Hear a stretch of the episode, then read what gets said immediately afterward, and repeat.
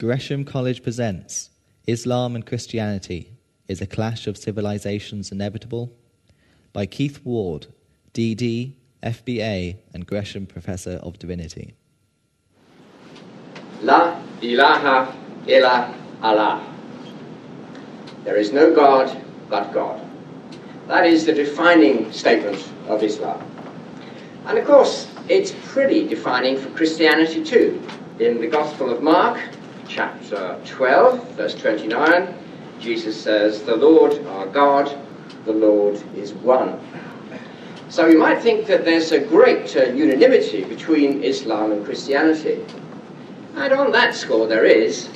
But of course, the history of our world and the history of Europe in particular shows that there have been uh, many historical difficulties between Islam and Christianity to the extent uh, that Samuel Huntington, in a book which uh, made a lot of publicity a year or two ago, uh, forecast that perhaps a, cla- a clash of civilizations was inevitable, and two of the clashing civilizations might be that of Islam and that of Christianity. And of course, Europe is the hot spot, uh, with lots of uh, Muslims having uh, entered Europe and now being part of European society. And there is a question well, uh, are, is there going to be, is there in fact, a clash between these two great faiths? Well, first of all, I want to look at some theological issues about beliefs, then some historical and political issues about why there's been trouble in the past, and then look at the current situation in Europe. So, first of all, for the theological issues. Well, it's true that both Christianity and Islam believe in the unity of God. At least uh, if Christians believe the words of Jesus, the Lord our God, the Lord is one, they do. But uh, to speak to some Christians, they, it doesn't sound as though they do believe in the unity of God, and that's a problem Muslims have. The Trinity, three in one, the Quran says, do not call God three. So, straight away, you've got uh, a pretty clear disagreement there. Further, the Quran says it is virtually blasphemous. It is really, uh, really bad, at least, uh, to say that God has a son. Again, Christians would have difficulty with that, since they're always talking about the Son of God. And uh, perhaps finally, and uh, quite importantly, Muslims do not uh, think that Jesus died on the cross, or that that death, if it had occurred, would have been very important religiously. Uh, the general Muslim belief is that Jesus ascended into heaven. He didn't actually die, he ascended into heaven, but he was not crucified. At least that's the interpretation of the Quranic text which is most often taken. And there again, of course, Christians would feel, well, this uh, is not uh, what we can think about this because the death of Jesus becomes a saving event for the whole world, a very important religious fact. So there are clearly some big differences. But of course, difference doesn't mean hostility. Uh, most of my colleagues in the University of Oxford uh, feel more difficulty about the incarnation than most Muslims do. It is a very difficult doctrine, and uh, one of my colleagues, Richard Dawkins, thinks it's a very stupid uh, doctrine. So that might seem to be a much worse opposition than anything you could have from Islam. You can see why people think it's difficult. How can you have a God who cannot die, who is timeless, uh, and who is also a man who dies and is in time? You can make it sound like a contradiction. And of course, we do have a, a good movement within the uh, Western world called Unitarianism, which uh, is uh, founded on the belief that Jesus wasn't divine, although he was a great human being. And in some ways, if, if people who aren't Muslims think of Islam as a bit like Unitarianism, that's quite helpful, really, because we all like Unitarians, don't we? Uh, and uh, there's no reason why we shouldn't think of Muslims as people who just have a lot of difficulty with the Trinity and the Incarnation. So difference doesn't mean hostility. Difference, in fact, and this is going to be a theme of what my talk tonight, is actually something to be rejoiced in. Difference is actually good. Uh, the Aga Khan certainly believes that. The Aga Khan, who is, of course, a Muslim, uh, said uh, recently that diversity is the essence of Islam. And I'll be producing some quotations from the Quran uh, soon, which support that view that diversity is essential to the nature of Islam. Much more so than, say, in Roman Catholicism. Uh, if you're a Roman Catholic, you will know that there's somebody, uh, the Pope, who tells you on certain matters what is correct to believe, and you have to be united with that belief, or you're supposed to be anyway. I mean, uh, I don't think people are really, but they're supposed to be. But in Islam, there is no Pope. Uh, there is nobody who tells people what they have to believe. And so there is no governing authority. Occasionally, some religions might say they're governing authorities, but of course they're not. Uh, and uh, it's up to everyone to follow the Quran and to follow the teachings of the Prophet. So there's no structure of dogmatic belief that you have to follow. So, in that respect, uh, Islam is actually quite a liberal faith. Now, the word liberal is such a difficult word that I, perhaps I ought not to use it, except I like it quite a lot. And of course, since uh, Europe is a liberal society on the whole, or is very much influenced by liberalism, uh, I want to stick to it and say that part of uh, what a liberal belief is, or what a liberal society is, is a society which rejoices in diversity. It doesn't just accept it, but think that it's actually a good thing. A theological argument for diversity is that human beings are so fragile in their intellect that they can't possibly work out the truth about things like God, ultimate realities. And even if humans are given a revelation, they can't even work out what it says. The Quran, of course, is written in Arabic, and uh, if you don't read it in Arabic, well, you can't understand it. You're not really allowed uh, as a scholar to read it in translation and expect to be taken seriously. It's rather unlike the Bible in that respect. Uh, most Christians think the more translations of the Bible we have, the better. Let's compare them all and see what they're like. But in Islam, no, Arabic is the language of God. That is, the words of the Quran are actually the words of God recited by Muhammad the Prophet. And in that case, well, Arabic is essential. A good knowledge of Arabic is essential. Now, the fact is that, of course, the Arabic is extremely difficult to interpret. And Muslim scholars spend all their lives arguing about how to interpret it. So, again, argument is built into the faith in a way which it's not necessarily built into Christianity. If you're a Protestant, of course, you're familiar with argument. Uh, in fact, Protestantism is rather a good analogy to Islam in this respect. Protestants uh, reject the teaching authority of a church. That is, Protestants say there is nobody like a pope, there's no magisterium of a church which can tell us what to believe. But then Protestants often say it's all in the Bible. And so we have a secure ground for faith in the Bible. Of course, what happens? Well, every time two Protestants meet, they disagree about what the Bible says. And so you get a million Protestant churches, uh, all different and all claiming to be based on the Bible.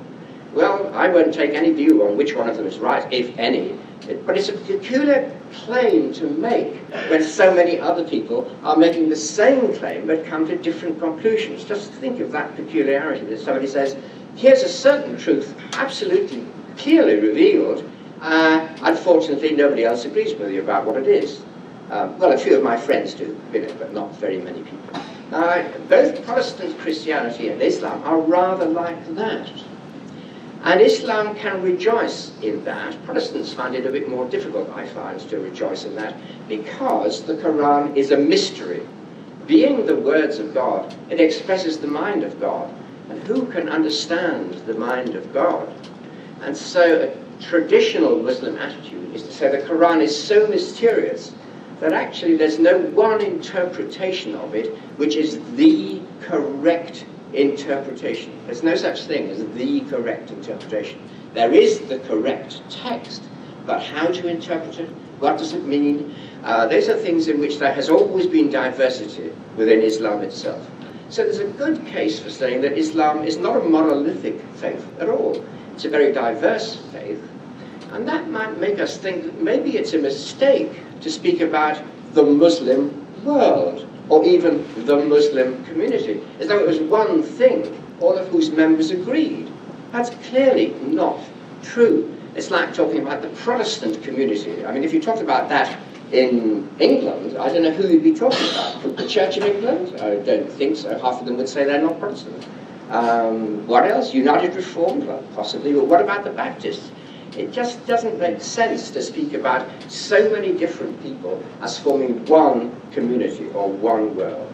So diversity is something I think is very important to stress because it deconstructs the image of one monolithic faith battling another monolithic faith when it's not like that at all, as a matter of fact. But let's look a little bit more at this, uh, these difficulties about the Quran denying some central Christian truths, which it certainly does. Now, I want to make it clear, I am not going to say Islam and Christianity are both the same. After all, surprise, surprise, that would be ludicrous. I'm not arguing that. But I am going to say they're more alike than you might think at first.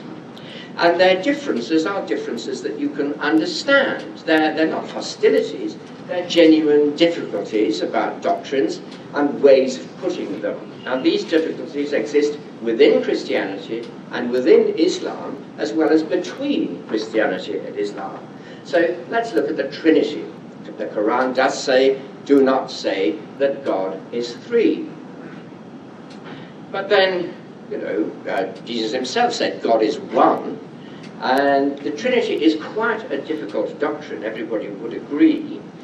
And I suppose it comes down to this that the Trinity gets started in Christianity by people thinking that Jesus, in some way, is a finite historical being, a person, who expresses the will of God in a unique and definitive way. That's a slightly minimal definition, but it's the heart of the doctrine of incarnation that Jesus somehow represents what God is. He is the earthly image of God, if you like, and this is a definitive statement of the will of God in history. Now, what do Muslims think about the possibility of having a definitive statement of God in history?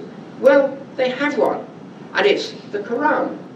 The Quran is the absolutely definitive image of God in history. It's not a person, uh, uh, it's not a thing, it's not an image, it's not an icon, it is words. But those words express directly the will of God. The words are as difficult to understand as the person of Jesus is. They're both very difficult to understand. They both allow of many different interpretations. But that doesn't stop Christians and Muslims from saying, nevertheless, here is a definitive image, and if we really try to be devoted to this image, we will know more about God, and perhaps, with luck, we'll become more like the God that we seek to know. In fact, surprisingly, in Islam, um, the identity between the world and God, between the finite and the infinite, can be even closer than this. There is one text in the Quran which is a favorite of many Muslims, uh, and it is in the 28th chapter and the 88th verse. And the text is this I'll give it in English, of course. Everything perishes except the face of God. Everything perishes except the face of God. Well, that is typically enigmatic. It's not clear what it says.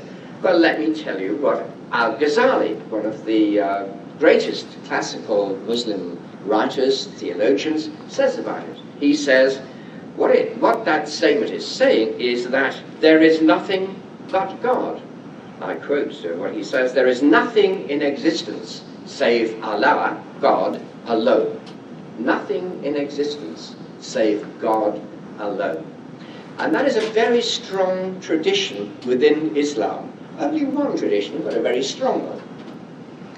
And in that tradition, people would interpret the phrase with which I began, there is no God but God, as saying, there is only God. Now, you may think that's very strange because surely, you may think, Islam says God is infinite, apart from the universe, totally sovereign, totally different from anything finite, whereas finite things are totally distinct from God. But actually, that is not quite right. The Quran says God is closer to you than the vein in your neck, than the jugular vein. God is not distant and apart. God is nearer to you than your own veins in your own body. And if the whole universe is the direct expression of the will of God, and if the will of God is identical with the essential being of God, then the whole universe is the direct expression of the will of God. Now, you can't get a closer identification between creation and creator than that. That one is the expression of the will of the other, just as uh, the body, if it works properly, which is the difficulty, is the direct expression of what we want to do, of human action. The body is the way in which humans act. Humans act through the body. So God acts through the world. So in Al-Ghazali and generally within Sufi movements in Islam, there is quite a strong doctrine of the identification of creation and creator. Not only that, but as a matter of fact, particular parts of creation do express the will of God in a more noteworthy or significant or uh, in a way which is more apparent to us. And that's true of the Quran uh, that although everything expresses God's will in a way for a Muslim, nevertheless the Quran expresses God's way in a definitive way as something manifesting the mind of God. And I think you could say, many Muslims do say, the actual Arabic Quran is an earthly copy of the eternal Quran. And the eternal Quran is the eternal wisdom of God. Now, the wisdom of God is exactly what Christians mean by the Logos, the Logos is the wisdom of God. So I think it's not ridiculous to say that both Muslims and Christians believe that God is an ultimate spiritual reality whose wisdom is eternal and whose wisdom or word is expressed in particular historical events. For a Muslim, the word of God is expressed in the words of God in the Quran. For Christians, the word of God is expressed in the person of Jesus. So, different focuses of devotion and attention, but a similar um, wish to actually understand God's wisdom as it is seen by us in particular bits of human history. And of course, for a Christian, any theologian would say, or at least I would, uh, that Jesus is the Word of God, and that expression is synonymous with the expression Jesus is the Son of God. It doesn't mean anything different than that. It, it is uh, uh, a metaphor, Son of God, and it simply means Word of God or Wisdom of God. So you can see that for a Christian like me, for example, if a Muslim says, well, you shouldn't speak of God being incarnate, my response would be, well, let's look at this rather carefully wouldn't you say that some bits of history express God's will in a definitive way? For a Muslim, the answer is yes, that the Quran does. And then I would say, well, saying Jesus is the Son of God, for me, is just saying that. God's wisdom, eternal, is expressed in a definitive way in the person of Jesus. Now, of course, I'm still not saying they're identical. I'm not saying they all agree. I'm saying the difference is one of emphasis one of a chosen metaphor, one of an object of devotion. And one of the differences here is one which has been important in Christian history. There's a long thing called the iconoclastic controversy. And the controversy was about whether you could worship God in an image. Now, the reason this arose is, of course, Jesus was a human being, so it looks as though if you had an image of Jesus, that would be a way of worshipping God. Or to put it more precisely, you could worship God through this image because the image was in fact a finite representation of the being of God. Well, now Christians are still split about this. There are still Christians who would not accept the worship of God through icons. But as a matter of fact, the Seventh Ecumenical Council of uh, the Undivided Church uh, did say that icons were legitimate means of worshipping God. But you don't worship the icon, you worship God as expressed, or, or, or the saints as expressing the being of God through the icon. So there are differences in how people choose to be devoted to God. Some people find that the use of icons is helpful, the use of images, that is visual images, that is helpful. Other people, many Protestants, virtually all Muslims, say it's not helpful to worship God in that way. Nevertheless, you can worship God through some finite medium, namely words. So instead of a visual image, you have an oral image. You have the words themselves. And what are words but oral icons? They are images of the mind of God expressed in finite form for human understanding. So again, I think you know, if one can examine these things closely and carefully and sensitively, you can say, well, people do differ in the way in which they feel it's right to worship God, but at least we can see that's what they're trying to do, worship God in different ways. And it would be quite wrong to say Christians differ from Muslims because Muslims don't like icons and all Christians do, when loads of Christians don't like icons at all and wouldn't have them. Quite interesting in my own church, the Church of England, that icons have come to be quite prevalent in Anglican churches. But I think a hundred years ago you didn't have seen one. It had been very rare. And that's just a way in which people can come to see that the worship of God might be a little bit broader. There might be many paths to God, not just the one that they personally prefer. So that's about incarnation, and of course, Trinity is bound up with that. Um, I think responsible theologians do not say there are three gods. Um, that is not a possibility for a Christian. You would say, well, there are three aspects of the being of God. And again, should a Muslim have much trouble with that? I don't think so, because you can think of God as transcendent creator, you can think of God as immanent in the whole world, and you can think of God as represented in one finite place. Again, you're not going to get agreement. I'm not arguing for agreement. I'm saying there is a spiritual affinity, a difference, but an affinity, a diversity within a unity of seeking to worship God in an appropriate way. And perhaps uh, the mature view would be to say we can accept these different ways, and I can see I can see as a Christian that many people find great difficulty with the thought that Jesus was an incarnation of God. And I can see this is an honest difficulty. And that I'm not surprised, really, that people can conscientiously reject this. Now, do I think it's a good thing? Do I, as a Christian, think it's a good thing for people to reject the incarnation?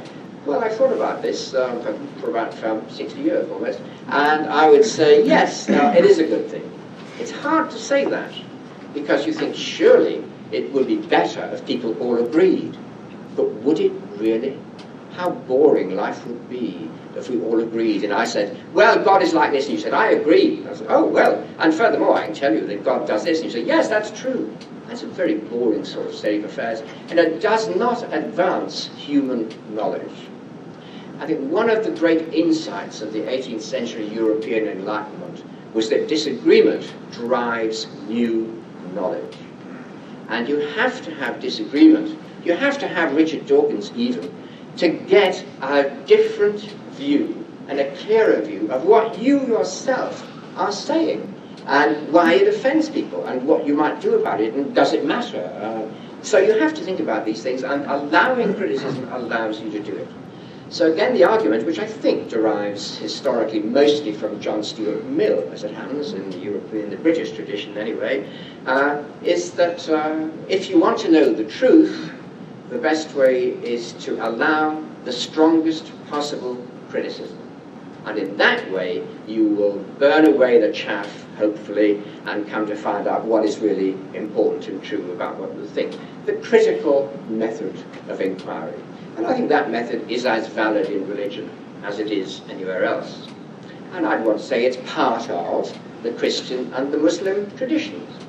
Uh, in the golden age of Islam, uh, in the, uh, before the 14th century, the 14th Christian century, uh, the great philosophers of Islam were certainly uh, critical, that is, exploratory, creative, in their interpretations of the ways of God and the relation of God to human beings.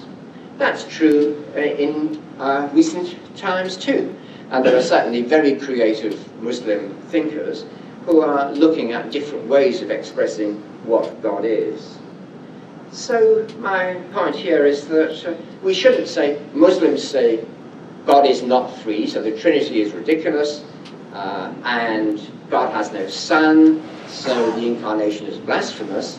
Uh, rather, we should look at these doctrines and inspect them rather more carefully and see the nuance in what they're saying. That here is the wisdom of God uh, embodied in certain finite forms, some of which appeal to some traditions and some of which appeal to others. So my point there was taking Al-Ghazali as my lead, that there's a strong Muslim tradition of saying that actually the universe is the direct expression of the will of God. Parts of the universe are particularly normative, decisive expressions of the will of God for human beings. They're still difficult to understand, they still leave many possibilities of interpretation, but they become canonical. They become a rule for thinking about God within this tradition. Now, that leaves the question well, is Islam, does Islam think of itself as the only tradition and I would say they're absolutely not. There is no question of this at all. And uh, I will uh, give you some quotations from the Quran just to show that this is true. They're very well known uh, quotations, I think, so forgive me if you know them well. But in the Quran, let's uh, take as a start this statement from the 42nd chapter and the 15th verse. God, and these, remember, these are the words of God recited by the prophet on a particular occasion. God is our Lord and your Lord, talking to Christians and Jews basically. God is our Lord and your Lord. For us, our deeds, and for you, your deeds. There is no contention, no contention between us and you. God will bring us together and to him is our final goal. That's a pretty decisive statement. There's no contention. There are different paths, but there isn't contention. Again, from the 29th chapter of the Quran, dispute not with the people of the book. Again, that's mainly Jews and Christians, but let's say devout religious believers of all sorts. Dispute, dispute not with the people of the book, but say, we believe in the revelation that has come down to us and in that which has come to you. Our God and your God is one, and it is to him that we bow. Now, again, it'd be very difficult to read that statement and then say that Islam is supposed to be the only religion that exists in the world. Because what the Prophet said, what God said through the Prophet, is do not dispute with these people who hold different views because we make no difference between them. Now, of course, uh, a good Muslim would say, but Islam is a superior way, but you'd expect that. You know, everybody, everybody, all of us think that our view is superior to everybody else's, don't we? Really? Otherwise, we'd change it, wouldn't we? I mean, if we met somebody and said, your view is superior to mine, immediately that would be our view. And so we'd still be superior. You can't really avoid that. So it's a very unfair jibe that people who think that what they think is truer than what other people think are arrogant. It's the way you say it is arrogant or not, but you can't have thinking that what you believe really is correct in the end. And what you have to say about this, I suppose, is well, I agree that I'm not, you know, the most intelligent person in the world. I don't know more than anybody else in the world, so I could be wrong. So that's the humility bit. But then I'm not wrong really. or I don't think that I'm wrong. And I, I've just got to stand by what I believe. Now, I think religion could do a bit of humility of saying, well, you know, we can't be absolutely theoretically certain about this, but we have to stand by our own views and say, well, we think they're true. And again, that's a, a point at which diversity could be a good thing, to see that actually there are different conscientious views. There are many views which aren't conscientious, of course, and that is those are views which arise from evil and from the will to power and the desire for wealth. And those are not the things that I'm talking about now, but that even when people are really trying to understand the ways of God, they're going to disagree, and such disagreement is going to be inevitable. A final quotation on this topic from the Quran, from the 18th chapter. The people of the book, again, mostly Christians and Jews, have been commanded no more than this to worship God, offering Him sincere devotion, to establish regular prayer, and to practice regular charity. And that is religion right and straight. So, if you take these texts seriously, Islam is in fact a very tolerant religion. It's a bit like looking at the Sermon on the Mount and saying, if Christians really believed that, uh, this would be uh, a very pacifist, uh, a very reconciliatory, a very tolerant religion. It's the same with the Quran. If you really believed it, uh, you're bound to exercise tolerance. What uh, accounts for the intolerance is something else, and to that I will now turn. So the first part of my talk was about the religion itself. What I've said is, well, yes, of course there are differences, but actually there are lots of differences between Christians and lots of differences between Muslims, and there's no such thing as Islam which just disagrees with the whole of Christianity. There are lots of Muslims with whom I agree more than I do with some of my Christian colleagues. And I think many of us would feel that too, and all you have to do to make sure it's true is talk to lots of Muslims and Christians, and you soon find out that some of them you really have nothing much in common with, of your own alleged faith, uh, whereas people of an alleged alien faith you have much more in common with. So that's an important uh, fact to bear in mind. But I want to pass on now to talk about the history, the very sad history really, of Christianity and Islam in Europe or around the boundaries of Europe. And I think it's a history of misinterpretation, of misunderstanding, and of the erection of stereotypes of the other, which aren't really quite true. And the stereotype is that from Europe's point of view, Europe is Christendom. So here you've got a Christian sort of uh, entity, Europe, being attacked or threatened by Islam. The siege of Vienna, Spain, lots of instances of Islam uh, attacking, threatening to attack Europe. So you get Islam versus Christianity. From the Muslim point of view, the stereotype is the West, mostly Europe, started the Crusades, which were attacks upon Islam. So again, you get a stereotype of the aggressive Christian world attacking the Muslim world. Again, the monolithic view. You've got a Christian world and a Muslim world.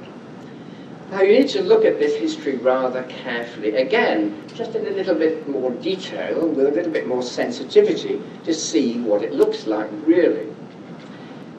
And first, what has gone wrong with both Christianity and Islam is that they have both become, or they have both been, imperial religions, religions of empire.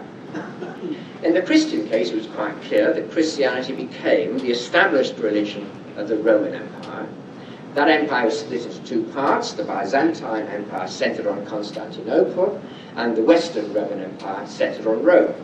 and both those empires collapsed. The Western Roman Empire collapsed rather quickly, the Byzantines went on until 1453, when Constantinople was sacked by the Ottoman Turks. What you've got to think of is once Christianity had become the established religion of the Roman Empire, was it changed for the better? I think my verdict would be, well, I think the Roman Empire was changed for the better, but Christianity was definitely changed for the worse and Christianity was contaminated by imperialism. When Islamic forces uh, attacked and ultimately overcame the Byzantine Empire, we have to remember that empire was the Roman Empire. It was a brutal, militaristic, oppressive force which controlled its people by armed force. It was hated by most of the people whom it ruled. So it wasn't true that all the Byzantines, all the members of the Byzantine Empire were saying, oh dear, this is terrible, they're attacking our lovely Christian empire. They were saying, for goodness sake, free us from the Byzantine emperors who are torturing us by the thousands and causing all sorts of uh, trouble. Uh, we want to be liberated. So a Muslim would see the attack upon the Byzantine Empire partly as self-defense, preemptive attack, I think we're familiar with that doctrine, and partly as uh, a liberation of oppressed people from a militaristic empire. You have to see that's how it is to be seen. I'm not saying that's true. I'm saying that's how Muslims see it, and it's certainly a reasonable point of view. Would we really want to be parts of the Roman Empire or anything like it? I think not, because we've had an empire of our own, haven't we? That was uh, ambiguous, but of course much better than the Roman Empire. But the Romans, uh, well, they were definitely brutal and militaristic, and we were glad to be rid of them. So were the Byzantines. And if the Muslims helped them to do it, all the better. So Christianity was partly perverted by its association with a brutal militaristic empire, partly perverted by being believed by barbarians like us, like most of us anyway. And the barbarians are the cold white people who live on porridge oats and don't have any culture. And during the golden age of Islam, they were living in the dark ages. And they consisted of lots of tribes who had assimilated Christianity to a very small degree and still actually translated the Christian saints into Norwegian warriors, Vikings, Germans, barbarians, English, not the Welsh, they were okay. But uh, lots of people uh, would just use Christian imagery to, for their own militaristic purposes. Again, a perversion, but what can you do? So when you speak about Christian Europe, you've got to be very careful. What Europe are we thinking of? Roman imperial Europe or its past echoes? Barbarian Europe or its past tribal feuds? Just remember that Europe actually has destroyed more human lives than any other people in history. We managed to have two world wars, not with Islam, not with Hinduism, not with Buddhism, but with each other. Christians and Christians, or perhaps not Christians, I don't know what they were, but the First World War and the Second World War, they were not wars of religion at all, but they were definitely bloody conflicts which killed millions of people. Um, and that's Christian Europe? I don't think so. So my suggestion here is to associate and identify Christianity with Europe is a very ambiguous thing to do. And I think we need to make a distinction between what uh, the Christian faith may say and the various uh, historical enmities which have characterized the very bloody history of Europe. Now it's the same with Islam. Islam was successful throughout the world because all the barbarians who attacked it converted to Islam, whether for convenience or for some other reason they did. So the Berbers in Morocco, who then attacked Spain and founded Al-Andalus, the uh, Persian Empire and the Mughal Empire in India, and the Ottoman Turks, they were people who were aggressive imperialists and they converted to Islam. But just as in the European case, you have to say, well, was this any longer Islam as a religion? Or was it a politicized version of Islam which was used as a cloak for imperialism to make bad acts seem morally legitimate?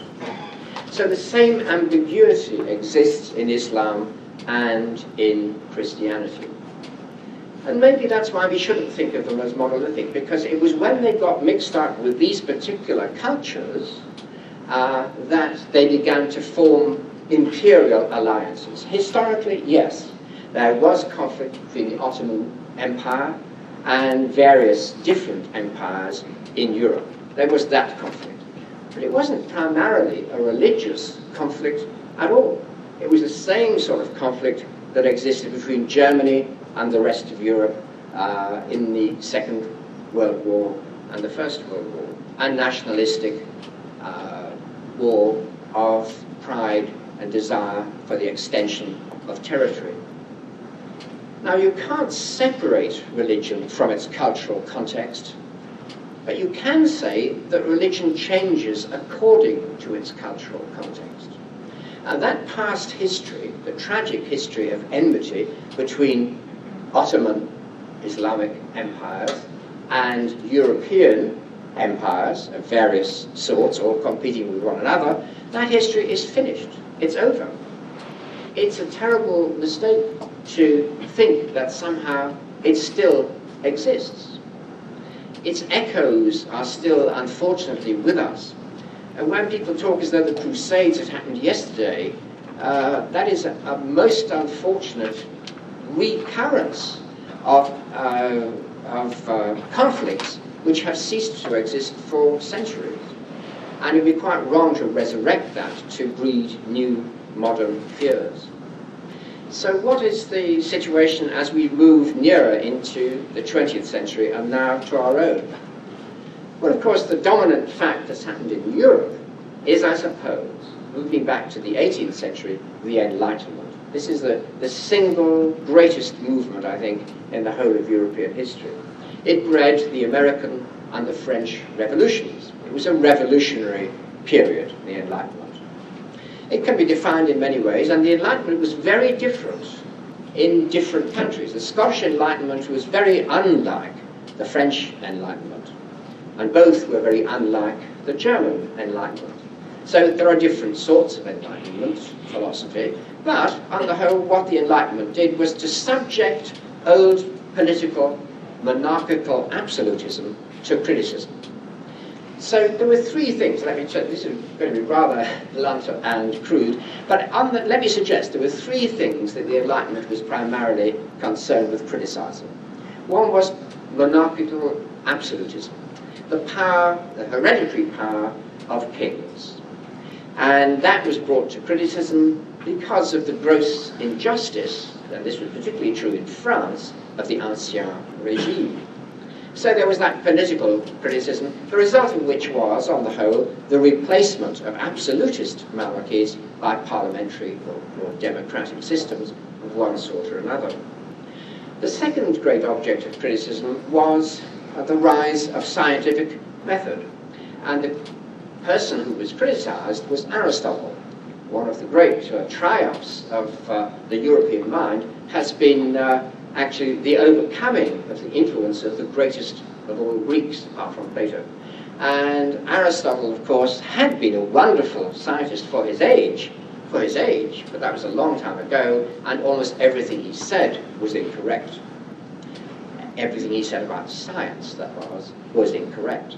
So his authority had to be criticized, had to be questioned, and of course we all know about the Galileo controversy, which was, again, not about religion, it was about whether Aristotle was right in everything he said, or whether, in fact, looking through telescopes was a better way of finding out what the universe was like. That revolution in thought was brought about to give rise to science, discovery of truth by close observation and experiment. Another triumph of the Enlightenment the third, although perhaps chronologically it was the first, is the criticism of the church. And of course, the Protestant uh, Reformation was the beginning of that criticism, and Protestants had to criticize the church in order to be Protestants. What they criticized was the corruption of the church. They didn't originally, any of them really, want to leave the Catholic Church, but that was forced upon them, I think, by history. But they did feel that they had the right to criticize allegedly authoritative pronouncements on religion, whoever made them. Now, if you think about that for a minute, you see that that principle applies to them, to Calvin and Luther and Zwingli and the rest, as well as to the Pope. So once you say, I claim the right to criticize anything that anybody says about religion, uh, well, they're going to come in for some criticism. And so Protestantism inevitably gives rise to criticism of Protestantism. And that is quite right. Uh, and that's why criticism is a good thing, because it allows people to freely investigate the evidence or the reasons that can be given for believing certain things to be the case. So there, I would say, are the three main advances, intellectual advances of the Enlightenment. Uh, the growth of democracy by criticism of the old absolutist regimes, the growth of science by criticism of the authoritarian science of Aristotle, and the growth of critical religion, of liberal religion, in which I would certainly now include Roman Catholicism, but it was originally Protestant, the growth of critical religion by feeling free to criticize allegedly authoritative pronouncements by the Pope. So those events in European history have given rise to a society which is liberal in a, a quite definite sense. Liberal in the sense of allowing criticism, of encouraging scientific investigation, and of espousing a democratic form of government. Now, that's not just a European thing, but it did happen in Europe. Now, that Enlightenment, being a European phenomenon, has given rise to a culture which has changed considerably, especially in the last hundred years. I can make uh, the difference quite apparent by just quoting two Christian sources. Uh, one source is the, uh, by now I think, infamous uh, papal pronouncement, The Syllabus of Errors, by Pope Pius IX in 1864, in which he said that it was not the case. He condemned the opinion that anyone was free to practice their own religion. He condemned the opinion that non Catholic churches had a right to exist in any country in the world, which is rather a remarkable thing for him to have said. And he condemned the opinion that he should be, in any sense, modern or liberal. 1864, a long time ago, but there you are, it was said. In the 1960s, in the Second Vatican Council, um, the Catholic Church said and published the statement that the human person has a right to religious freedom. So in 100 years, the Catholic Church completely changed its mind. Why? I think because the theologians of the Catholic Church came to see that the Enlightenment wasn't an anti religious movement at all. It was a movement which had seen that what was called authority was actually association with empire and privilege and a culture which was not a Christian culture at all, basically.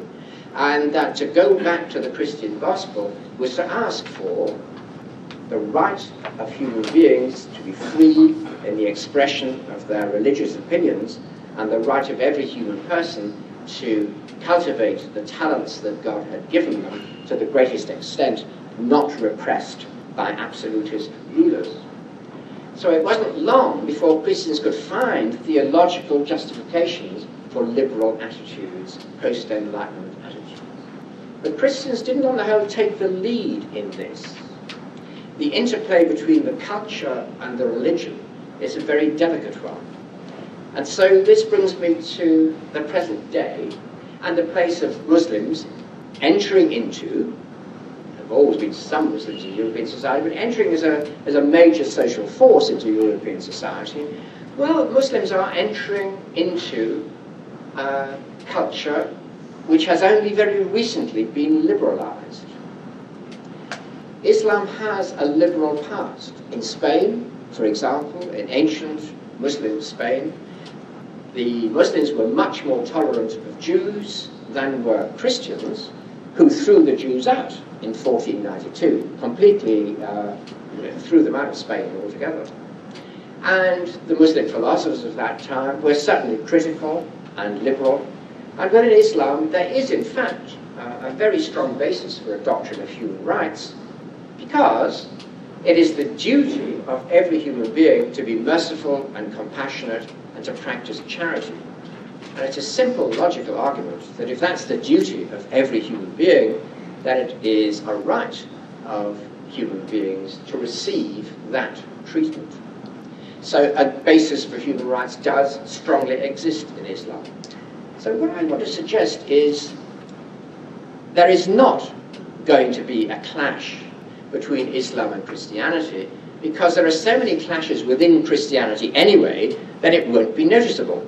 Mm-hmm. And there are so many clashes between Islam as well that they haven't got time to bother about clashing with Christians. So, from a religious point of view, there are not two monolithic entities which are going to be at odds with one another. The fact is, there are thousands of different varieties of Christians and Muslims, and they have various approaches. The big cultural clash in Europe is between paternalism and liberalism. And by that I mean it's between views which say that particular morally, um, allegedly morally enforcing laws should be made by the state. I think of a few of them, but I won't go into that. Against the liberal view that the primary function of law is simply to prevent the causation of harm to others, but to extend the freedom of choice as much as is possible, consistent with justice. Now, that's a rather complicated affair, and I don't pretend there's any formula for bringing it about. But that is not a religious conflict. It's a conflict between how you think the law should be applied. Probably a great many Muslims in Europe come from societies, have originally, their parents, their grandparents have come from societies which were paternalistic, into a society which is liberal. And doing that makes liberalism look like uh, a, a wishy-washy view without any moral standards at all. But of course, liberalism, in fact, has a very strong moral standard that human freedom is something that is to be cherished, and human diversity is something to be encouraged, and human creativity is one of the greatest values that there are.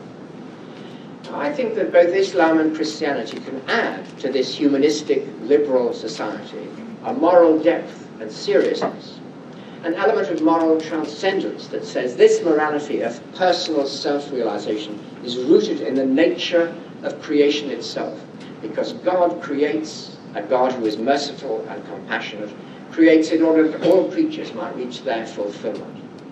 And such a view will give to a humanistic philosophy uh, a depth, I think, that just isn't present if you think that human beings, well, in the end, are just accidents of a random process in the universe. I don't want to condemn that view morally at all. I just want to say it seems to me quite clear that a stronger moral basis for humanistic moral commitment is to be found both in Islam and Christianity. So, my conclusion is, of course there are dangers in uh, all human institutions and religious institutions, among others. And of course, things can go terribly wrong, and we must guard against that. But the situation in Europe is actually one which provides new, positive, creative opportunities for both Christianity and Islam to continue to discover their humanistic basis in a common devotion to a God who wills the fulfillment of all human beings. And if Islam and Christianity bear that first in mind, then they will become colleagues in what is the true jihad, the true striving in the way of God, which is a striving for human fulfillment and justice for everyone.